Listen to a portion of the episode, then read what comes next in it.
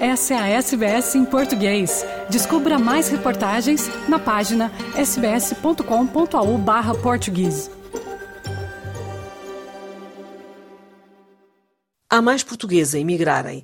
47 mil saíram do país para trabalhar, o que representa um aumento de 21% face ao ano anterior, dizem os dados da Organização para a Cooperação e Desenvolvimento. A França, a Suíça e a Espanha foram os países de eleição para estes novos imigrantes portugueses. Quando verificamos as entradas em Portugal, de acordo com a OCDE, o país acolheu 94 mil novos imigrantes de longa duração, ou seja, mais 11 pessoas do que no ano anterior.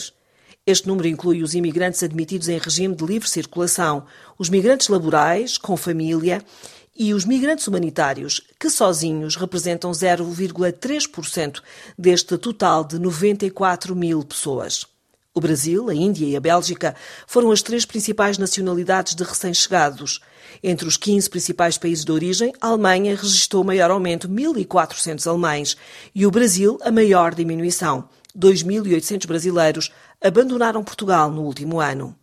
Em 2022, o número de requerentes de asilo pela primeira vez aumentou 47%, atingindo cerca de 2 mil. A maioria dos requerentes eram provenientes do Afeganistão, da Índia e da Ucrânia.